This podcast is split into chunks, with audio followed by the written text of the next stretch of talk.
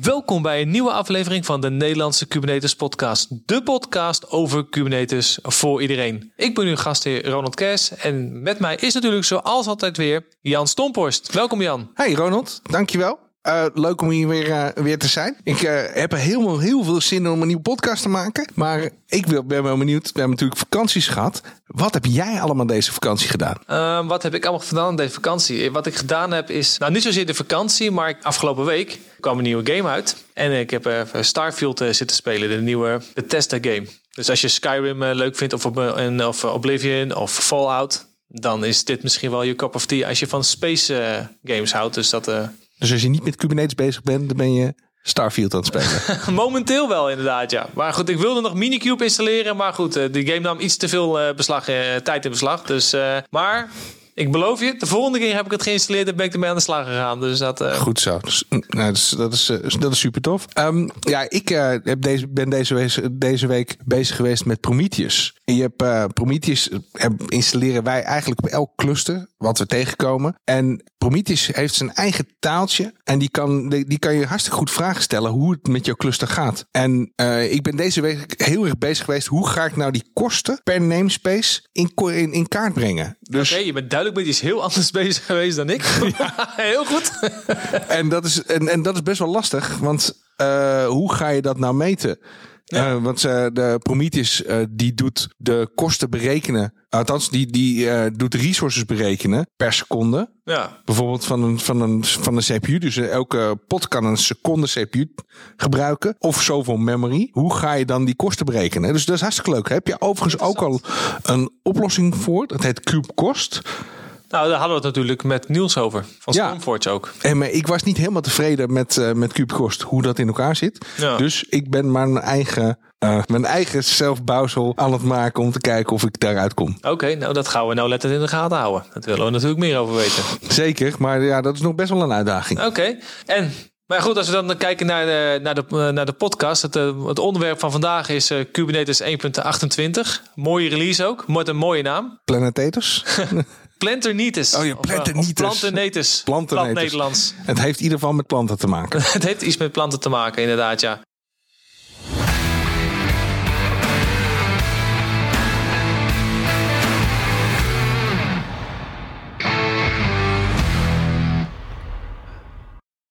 Hey Ronald, ik ben wel benieuwd of jij weet waar de naam vandaan komt. Dat is wel leuk om te vertellen, want net zoals in een tuin is er aan deze Kubernetes release heel veel tijd en aandacht besteed. Want het heet voor niets Plantenitis. En aan planten moet je ook aandacht geven en goede zorg voor hebben. Oh, dat is mooi. Dus ze zijn met nauwgezette zorg, intentie en inspanning zijn ze bezig geweest om een geweldige release neer te zetten. Ja, zo kan je hem ook vertellen inderdaad. Ja. Hey, wat vind jij de beste nieuwe feature van deze release? Een van de leukste nieuwe features vind ik wat er veranderd is aan de sidecars. Al is het nog in alpha. En dat betekent dus dat het nog niet in het definitieve release zit. Dus het is nog, er wordt nog flink aan gewerkt. Maar wat er dus nu gebeurd is, of wat ze nu kunnen... is dat ze net zoals een init container kunnen starten. Dus ze starten voordat de reguliere container is opgestart. En een init container, die is bedoeld voor een taak. Dus die voert één ding uit en die is dan weg. Dat doet de sidecar dus niet. Die blijft draaien naast de container waarvoor die bedoeld is. Wat ook wel interessant is dat die sidecar ook pas afsluit... als de container waar die bij hoort ook afgesloten is. Dus er zit een check op. Dus dat kan dus ongetwijfeld met een probe... kan dit natuurlijk gecontroleerd worden.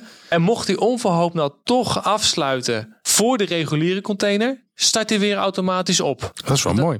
Dat zijn dus wel leuke features... dat daar dus serieus mee aan de slag gegaan wordt. Want ja, sidecars zijn natuurlijk ook voor je service mesh... wel een belangrijk onderdeel. Waarschijnlijk ook voor je logging, om maar iets te noemen... is het wel fijn dat die sidecar pas afsluit... als de reguliere container weg is. Hey. Anders raak je natuurlijk misschien wat kwijt. En...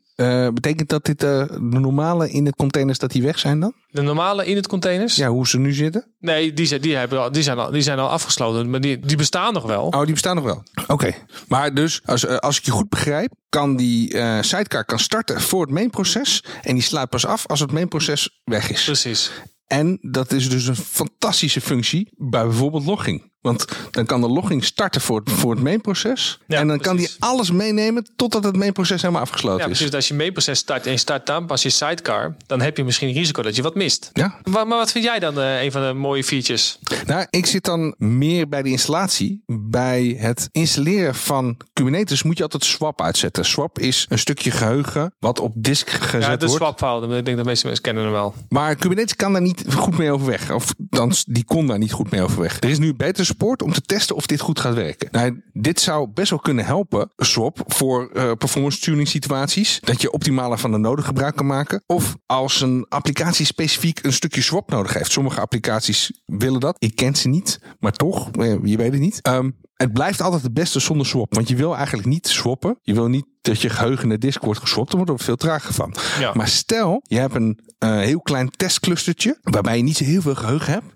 Dan zou je die swap kunnen gebruiken om dan toch Kubernetes op te zetten en toch meer aan testen. Dat vind ik wel een hele mooie feature. Mooie stap vind ik dat. Ja, zeker. En vond je het ook niet altijd een uitdaging met updates als je clusters heel oud zijn? Ja, kijk, wij komen nog wel eens bij klanten tegen, althans ik kom nog wel eens bij klanten tegen, dat ze hele oude Kubernetes clusters hebben. En dan moeten wij nog steeds overigens, stapjes doen. Dus ik moet vanaf 1.23 moet ik naar 1.24, 1.25 en dan 1.26 en dan 1.27 en dan pas naar 1.28. Dus dat zijn best wel veel stapjes. Dus je bent met de upgrade best wel heel veel tijd kwijt. Nou, vanaf 1.28 kunnen we die stappen overslaan. Dan zouden we in theorie straks, als je van 1.28 afkomt, meteen naar 1.32 kunnen. Ah, oké. Dus dan hoef je niet die stapjes ertussen. Dat ze alles al hebben samengebracht in één groot updatepakket. Ja, dat is voor mij heel erg fijn. Want als ik dan bij een klant kom die een oud cluster heeft, ja, dan zou ik hem meteen naar een nieuw cluster kunnen updaten. Dat is super. Overigens wil ik wel even erbij zeggen, je moet wel altijd updaten. Want anders mis je je security patches en alle andere patches en alle andere dingen. Dat is de wijze raad van Jan. Altijd updaten. Er waren ook een paar problemen in Kubernetes met de nodes in Kubernetes. Vooral nodes die geen Linux met systemd draaiden. Dus de Windows nodes of de Linux nodes met initd bijvoorbeeld. Als je dan een node down bracht, dan dacht Kubernetes dat die node in een failure staat. Het nadeel als een node niet netjes down gaat, dan wordt de pod, die in dit geval in de stateful set zit, dan blijft die hangen op terminating. En dan kan de API natuurlijk geen nieuwe pod maken, aangezien er al eentje is. Hij moet hem dan eerst verwijderen en dat is ook een groot nadeel altijd van een stateful set. Die hebben voorspelbare namen, maar als er één pod vast zit, dan moet deze eerst opgeruimd worden als je die specifieke naam weer opnieuw wil gebruiken. Op zich, het lijkt me logisch. Daarnaast is er ook nog een probleem met de storage. De storage werd niet netjes losgelaten. Dus hij blijft gekoppeld aan die node. In deze versie hebben ze dit opgelost. Dat is fijn. Maar gelukkig, wij gebruikten al Ubuntu met systemd. Dus het was niet echt een issue. Wel. Maar goed, het is wel fijn dat het voor mensen die dat niet deden, dat het nu opgelost is. Ja, en de storage. Stel je gebruikt iSCSI storage. Dat kan maar aan één node gemount worden. Ja, dat klopt ook, ja. En als dan die node zeg maar in de failure state staat, kan die iSCSI storage niet loslaten. Dus heb je geen goede fail over, heb je gedoe. Ik hou niet zo van gedoe. Nee. Ik ook niet. Daarom gebruikten wij al Ubuntu met systemd. Ja. De standaard onder Kubernetes. Onze standaard onder Kubernetes. Ja, precies. ACC ICT is specialist in IT-continuïteit. Bij ACC ICT staat alles in het teken van continuïteit waarborgen voor bedrijfskritische applicaties. Of het nu gaat over Managed OTAP, Cloud en Kubernetes, ze geven hier invulling aan om door samen met hun klanten een toekomstbestendige strategie uit te stippelen voor het gehele proces van ontwikkelen tot en met productie. Ja, tegenwoordig hebben we ook heel veel CRD's in Kubernetes. Wat zijn de CRD? Een CRD is een Custom Resource Definition. Deze wordt vaak door applicaties gebruikt om extra settings te zetten. Bijvoorbeeld MetalLB hebben we een CRD voor de IP-reeksen. Vroeger deden we dat ook wel in een config map. Ze vonden een CRD gewoon iets makkelijker. Wat nu wel de nieuwe functie van een CRD is, je kan nu validatie op de CRD doen. Okay. Dus bijvoorbeeld bij MetalLB kan je zeggen, ja, deze IP-reeks die moet nu een IP-adres bevatten. /32. Ja. Of /21. Er moet een bepaalde validatie op zitten. Dus je kan er regels voor maken. Hiervoor komen 2 extra velden. Reason en Field Path. En er hoeven dus ook verder geen webhooks meer in. Dus dit kon je hiervoor met webhooks doen. Ah, nou, dat is op zich wel interessant. Ja, maar daarnaast had je ook nog het probleem dat je source code een zootje kon worden. Nou. Ja. De control plane onderdelen moesten dan altijd opgeruimd worden. Nou ja, kijk, iets meer, dat is source code van Kubernetes ja, zootjes. Van Kubernetes. Ja, nee, heel helder. Anders, ik hoorde de software developers al stuiteren van waar heb jij het over?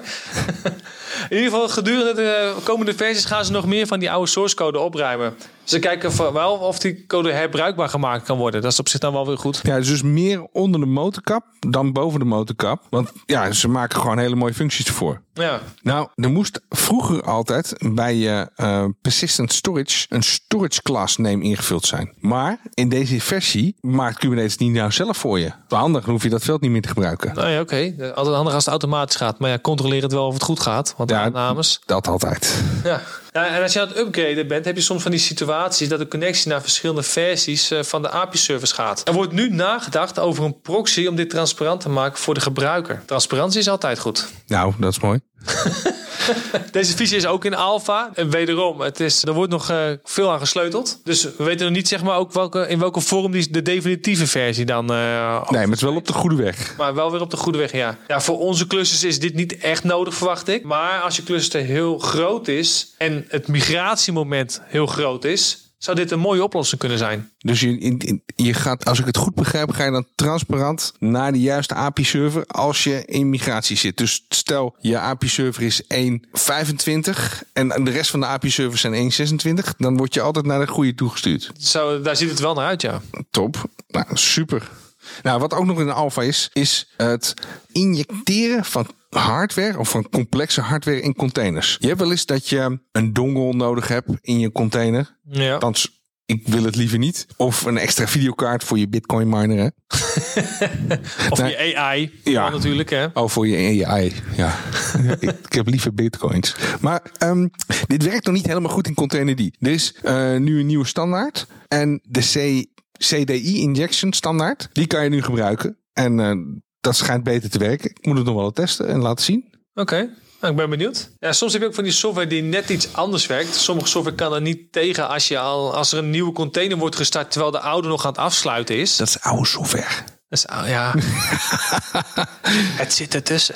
Ja, dat zit ertussen. In deze alpha feature kan je de pod replacement policy aanzetten... Dat betekent dat er geen nieuwe port wordt gestart... totdat de oude helemaal gestopt is. Dus dan heb je zeker wel downtime. Dan heb je even downtime, ja. Ja, maar het is wel... het lijkt een beetje op een stateful set. Want die doet dat ook. Zo klinkt het, ja. Ja, ik vind het goede... Ik hou niet van die software. Nou, ik gebruik heel veel kubecontrol. Kubecontrol is mijn favoriete... Ja, je hebt nu een toevoeging aan kubecontrol. Je hebt kubecontrol events. Dus je hoeft niet meer kubecontrol describe te doen om die events te zien. Maar je hebt kubecontrol events. Deze zit nu in de kubecontrol. En je kan nu ook wachten op een specifiek event wat er langskomt. Dus stel je event is dat je container opgestart is. Ja. Kan je daar nu op wachten. Dat je met kubecontrol, met min-min-watch. En daarnaast zit er ook nu een filter in. Dus je kan sommige events die je toch niet wil zien, kan je mooi uitfilteren. Oh, oké. Nou, kan dan de Windows Event Viewer. Ik denk, ik probeer er nog even in. Rilling over mijn rug. Ja, de DNS is ook aangepast. De limieten zijn verhoogd. Hiervoor hadden we nog maar een korte lijst met zoekpaden. Maar dit is nu vergroot. De max DNS search path is naar 32. En de max DNS search list characters is naar 2048. We zullen hier in het dagelijks gebruik niet heel veel van merken... maar in de toekomst is het natuurlijk wel een grote stap. Het is wel future-proofing. Ja, zeker. Nou, wat ook wel technisch onder water is... is dat ze de IP-tables van de servers opgeruimd hebben. Alles binnen Kubernetes gebeurt natuurlijk in de IP-tables. En dat is echt een zooitje, moet ik zeggen. En ze hebben dat dan netter gemaakt. Dus ik ben benieuwd. Ik ga er fijn naar kijken hoe ze dat opgeruimd hebben. Maar ja, dat is een beetje waar terug te halen. Plantenitis, zeg maar. Hè? Dus we hebben net al, zijn de source code aan het opruimen. De IP-tables zijn ze aan het opruimen. Dus al het onkruid, of de oude plantjes worden eruit gehaald om ruimte te maken voor die nieuwe fiches. Ze zijn de tuin aan het ontploegen. Ik ben weer rigoureus. Moeten we nog ergens anders op letten als we gaan upgraden? Nou, wat als je Ceph gebruikt wel. Ik hoop dat je de Ceph, DB, RDB en de FS Intree plugins zijn deprecated. Dus daar moet je op letten. En als je Google gebruikt, de Google PD plugin is ook verwijderd. Nou weet ik gewoon niet wat dat doet. Dus Ik kan ook niet vertellen. Nee, maar hij is toch weg. Dus hij is toch weg. Maar deze release zou je dus zonder problemen moeten kunnen upgraden. Ja, ik zie geen hele gekke dingen. Dat je denkt van nou ja, ik moet hier echt rekening mee houden. Ze hebben meer nieuwe features, meer aanpassingen gemaakt aan deze upgrade. En er zijn niet echt direct dingen weg dat ik denk van ja, alles gaat stuk. Oké, nou mooi. Nou, ik ga mijn tuingereedschap pakken, naar het datacenter rijden en aan de slag. Gelukkig doe ik alles virtueel. Precies. Ik zat nog te denken, Ronald. We gaan nog best wel naar wat events, hè? Welke events gaan we allemaal heen? Nou, leuk dat je dat vraagt, Jan. Ja. Want er komen inderdaad een paar leuke events aan. Ten eerste hebben we over 2 weken Edgecase. Edgecase. En waar is dat? Edgecase is in de fabriek in Utrecht. Dat wordt georganiseerd door Fullstack. En dus 2 dagen. En we gaan daar dus ook met de gastsprekers en mensen die daar rondlopen, gaan we dus in gesprek. En ja, we gaan voor het eerst een live podcast opnemen met publiek. Met publiek? Oh, ik vind het wel spannend, hoor. Ja, nou ja, spannend. Gaat vast goed komen. Ik denk dat het ook wel leuk is, omdat we dan een soort van interactie kunnen krijgen met het publiek. Dit is in ieder geval experimenteel. Nou ja, ik hoop dat we ook heel veel luisteraars tegen gaan komen daar om eens kennis te maken. Welke dagen was dat? Dat is 20 en 21 september. Oké. Heel goed. Dus daar kan je ons tegenkomen. Ja, daar ga je ons tegenkomen. En waar je ons ook tegen gaat komen is op de Red Hat Summit op 4 oktober in het Beatrix Theater. Dat is ook in Utrecht. Ook in Utrecht, inderdaad. Ja, Utrecht is populair. Nou, dat is mooi. En dan heb ik nog een kleine teaser. Er is nog wat in Utrecht. Op 1 december is er een nieuwe Kubernetes Community Day. We kunnen er nog niet te veel over zeggen, want de plannen worden nog gemaakt. Maar het ziet er in ieder geval uit dat het echt super tof gaat worden. Nou, over super tof gesproken. Ik zag van die t-shirts langskomen. Nou, de bedoeling is dus dat we op Edgecase mensen die bij de live opnames aanwezig zijn van de podcast allemaal zo'n t-shirt krijgen. Dus wil je zo'n t-shirt? Kom naar ons toe. Luister de podcastopnames. En na de opnames delen we die t-shirts uit.